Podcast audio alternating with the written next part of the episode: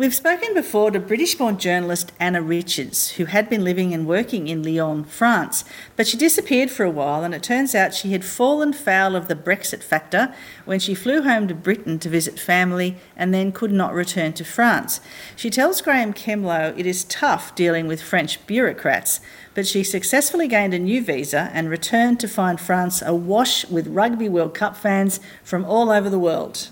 Well, it's fabulous to have Anna Richards uh, back on the line. She uh, disappeared from our uh, screens or our microphone for a little while because uh, she got caught up in the Brexit issue. And I thought that was all done and, and dusted. But Anna, being a citizen of the UK who had been living and working in France, went home to the UK and I think then had trouble getting back into France. And uh, uh, lovely to have you there. Give us the shorthand version of what happened to you and, and maybe why.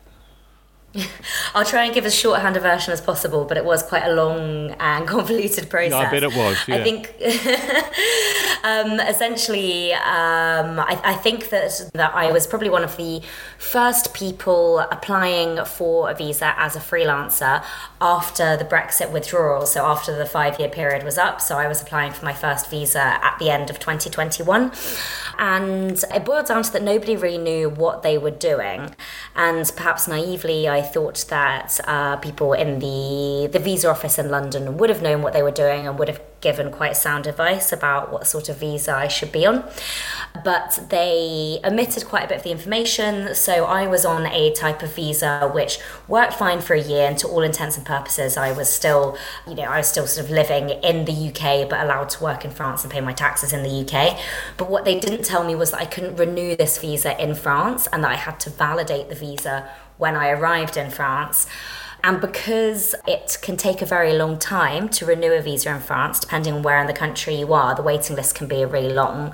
I was eh, about five months over my last visa when I finally got an appointment in Lyon, which is known for having the longest waiting time. At which point, with a visa expired by five months, which is fine if you're on the right visa type because they know the wait's so long. Um, but I was then told, no, you can't renew this in France and you'll have to go back to the UK to renew it. Right. Huge, huge complications because I was working on four different guidebooks at the time and I was stuck back in the UK for just over a month trying to sort all of the paperwork. And the thing is, no one replies to you. You know, you'll get sort of an automated email demanding documents that don't apply to your situation, you know, documents that you'd have if you were a business owner, for example, because they've just right. fired out an automated email saying your visa application will be refused if you don't supply this. And then when you try and call them, there's no number or the number doesn't work. And when you email them to say this doesn't apply to me, no one replies. So you're just waiting for a few weeks to see if if the automated oh. system's just going to say nope, sorry, no visa, or whether a human might look at it and say ah yes, we've asked for the wrong documentation. So it was very stressful. I'm pleased to say that I'm on the right visa type now, and it's a visa that I can keep renewing in France. So hopefully it will never happen again. But um, Brexit has definitely overcomplicated things. Yeah, is is there a French word for red tape? I'm sure there is, but I don't know it. You don't know what it is, but they're pretty good at it, are they? The uh, the French bureaucrats. They are. I mean, of all the wonderful, wonderful things about living in France, uh, my least favourite thing by a long way is French admin. I think it is known for being a little bit stuck in the dark ages. Everything has to be printed, they require a million paper copies of everything. Uh, very little is done online. Um, it's it's known for being an incredibly complicated procedure, and you know the French will say it as well. You know when it comes to renewing their ID cards or something like that, it's a really long, convoluted process for a right. lot of French paperwork. Right, and and that's before you uh, might be wanting to deal with the French language if you're not 100% fluent. Yeah. Yeah, and luckily my my French is is pretty good now.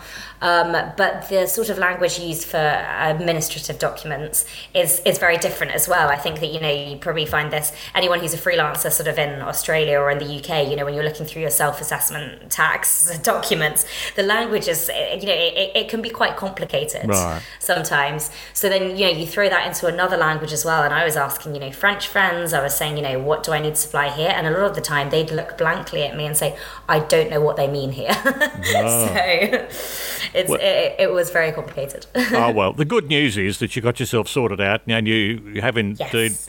returned to, uh, to Lyon, although you're back in the UK for a minute just uh, on family business. So um, now I know when we spoke to you last, you were doing some guidebooks. Did you get those done? Yeah, I did. So, uh, yes, I filed the manuscript for uh, my first ever full guidebook, which is coming out in March next year, yeah. which is a guide to uh, water sports all over France. Oh, so, good. canoeing, paddleboarding, and kayaking. It's called Paddling France. You can already pre order oh, I love that. Yeah, good name. yeah. Thank you. Um, so yeah, it's exciting to see that for pre-order already. Um, and I was also working on a couple of Lonely Planet guidebooks this summer, um, and I've been working on a guidebook for DK Eyewitness as well, all in France. I've been running madly around the country, um, and it's been pretty nice to sort of put my feet up in Lyon over the last couple of weeks. And I should be back in Lyon the majority of the time until Christmas now, which is sounding like absolute luxury. Right, right. What What's your favourite time uh, of the year in France? Good. It's really difficult to to say because, especially in Lyon, the seasons are so pronounced. So yeah. there's something really lovely to do each season. I mean, the the winter I used to find a real struggle in the UK because you have warm to wall rain. January is flat out depressing. Everything was closed in Cornwall, and now that I'm in Lyon, you know, you can you can hop out to the mountains just for a day and go skiing. Um, but in a way, I'd say that this time of year is my favourite in Lyon, autumn time, right. because um, the season changes. The seasons change quite rapidly. So you, at the moment, it's still about thirty degrees in Lyon. You know, people are barbecuing out in the park. Um, it's that you know it's it's hot but it's comfortable, and then there'll be quite a sudden switch where it gets a lot colder, and it's wine season in Lyon. Basically, the wine harvest have just happened. Yep. Next up in Lyon and all over France, you've got. Um, le Salon des, des Vins et Vignerons, which is basically um, all the, the independent winemakers come together and they show off all their wines. And you pay five euros and you go in and you drink everything that you want and you discover loads of fun new wines. And yeah. then that's promptly followed by Beaujolais Nouveau, Beaujolais is right by Lyon, so you've got huge parties. Um, you've got uh, wine marathons where you dress up in fancy dress and you go running and you drink wine and in, in, different wine cellars and there's a lot of music and dancing and it's it's really festive. So yeah, wine wine season, the autumn is, is a really good time. Sounds France, fantastic. Lyon. yeah, I hadn't heard of some of those things, but the French are kicking up their heels by the sound of it. Oh, they are. They know how to have a good time. yeah, no, that's great. Now you've re- you've obviously returned back to France at a period when they are hosting the World Cup of Rugby, Rugby Union. Um, is that an obvious uh, is is obvious festivities going on in relation to rugby at the minute? Oh, there's obvious festivities. Yeah, it's um, there's what, what I'm very much noticing is there's a lot more anglophone tourists than usual in Lyon. Yep. So I'm hearing a lot of British accents, Australian accents, South African accents, and also they're all turning up in weird parts of town as well because often you know the the stadiums are a bit further out of the main city. So I'm walking along you know some little back street in the middle of nowhere, and you suddenly come across a, a great big group of South Africans wearing rugby shirts. Yeah. Um, but there's a real kind of palpable excitement um, France is doing really well as well, so yes. that helps. Um, I don't think we Aussies are doing so well. So I'm not sure. I'm not sure if we can recover our situation. I've got a mate over there who's with some other Aussies and uh, a Welshman, and uh, he's got a mix of people in his party. So I think he's ex-South African. So I mm-hmm. think they've got every uh, code covered. And there's probably some oh, Kiwis there too, because the All Blacks are probably there, are they? Yeah, the All Blacks have been staying in Lyon. Um, they've actually been training in the main park, which is called Parc de la Tête d'Or, which is this great park that has um, has kind of an open air zoo in it. So there's actually giraffes oh, in the oh, park. Okay. The All Blacks have been training there, so people that I know have seen them just when they're going for their runs. And yeah, but France beat the All Blacks in their set, so that was uh, that was big excitement. Yeah, I bet. Um, yeah, because I don't actually think France have won the Rugby World Cup before. So I think hopes are very high this year. Oh, I thought they'd won it a couple of years ago. Maybe it was soccer. Mm, football. I, am sure they've won. They've won the football a few times. Ah, right, maybe that was what I was confusing it with. But I okay. think they may have come to second place a few times. Yeah. Oh well, that's uh, well, that's great. So when when does that finish up? Is it running through October? Is it? Yeah, finals on the 28th of October. I am not too hopeful um, for to see England in, in, in, the final. To be honest, I think that's a bit of a pipe dream. Right. Um, so I'm keeping fingers and toes crossed for France, and you know I'll be in Lyon anyway, so that'll be a good buzz. Right. Obviously, a France England final would be absolutely fantastic. Um, yeah. but well, yes, good rivalry. Yeah. Hey, tell me, do yeah. the Scots play rugby? They do. They um, do. I haven't ever heard of them. I um, couldn't tell you much about right. Scottish rugby. I know. I hope they don't wear kilts to play their rugby. That, would that would be a difficulty. I, I think. believe so. yeah, yeah. I know that they play because of the Six Nations, um, right, okay. but I, I, I don't think they tend to win it. Apologies to any Scottish yeah. listeners.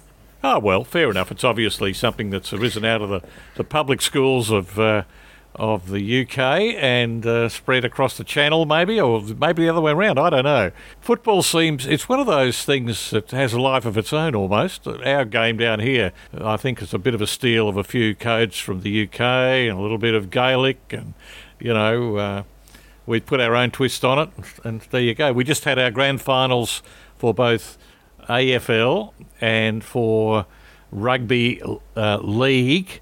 And I think the AFL got 100 1,024. That's a big crowd for the Melbourne Cricket Ground. And I think Sydney got 80, 80 odd thousand in the Olympic Stadium up there. So uh, we've had some big crowds here and uh, a lot of excitement. So I imagine that's what you're now seeing in, in France and a lot of international visitors, obviously. Yes, and I think it's only set to continue really because I guess we've got you know the Rugby World Cup going on for the rest of the month, and then uh, you know Olympics fever is going to be starting just sort of a few months after. So it's uh, it's, it's a really exciting time to live in yeah. France. Yeah. well, that, that sounds great. And are you likely to get involved in any reportage around that activity? Uh, I hope so. I very much hope so. So I've really been working on quite a few sort of city guides of where to stay and what to do. You know, when you're not okay. watching the sport. You know, I wouldn't back myself as as being able to do any kind of in depth sports commentary. Um, but I think you know, in terms of of guides of what people should do and where they should stay. You know, what what there is when you're not watching the matches. Because mm. I'd assume that most people aren't coming over just to you know see one sort of sporting activity and go home. Mm. Uh, yeah, I hope that I will be doing a, a lot of reporting around. So, uh, have you have you got your stories on a publicly accessible? website so you know if there are aussies who want to visit france I where can they find yeah. that so my website is anna h richards yep. at um, dot com anna, anna h richards i think i left the h out once and god knows how many Anna Richards there are in the world. You've obviously felt you needed to put it in there. But yeah, yeah got it Sadly, right there are many, many of us. Make, make sure the H is in there because yep. um, I think a lot of my emails get lost because people, you know, email another Anna Richards, and there are hundreds of us. My parents were not very original with my name. I'm afraid. Oh well, you've done well. You've done well. Well, Anna, thank you very much for for filling us in. Great to have you back. And uh, t- so, tell me, what else have you done recently that's interesting? Because um, what what can our listeners look forward to hearing from you in a, in the future? Well, I went on a real holiday, which I I will happily talk to you about, but I'm writing nothing about it. So um, to hear about it, people have to listen to this again. But yeah. I went to um, to the stans. I went to Uzbekistan, Kazakhstan, and Kyrgyzstan, um, and did absolutely no work whatsoever and travel for pleasure, and it was delightful. Well, we'll look forward to chatting to you about that, Anna. That sounds terrific. Wonderful. Look forward to it. Anna Richards in Lyon was speaking with Graeme Kemlo.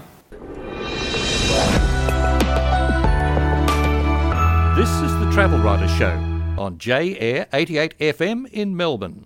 And that is Travel Writers Radio for this week. We'll be back next week at 5 pm on Wednesdays, repeated Saturdays from 1 to 3 pm here on J Air 88 FM in Melbourne. Also live on the net at jair.com.au.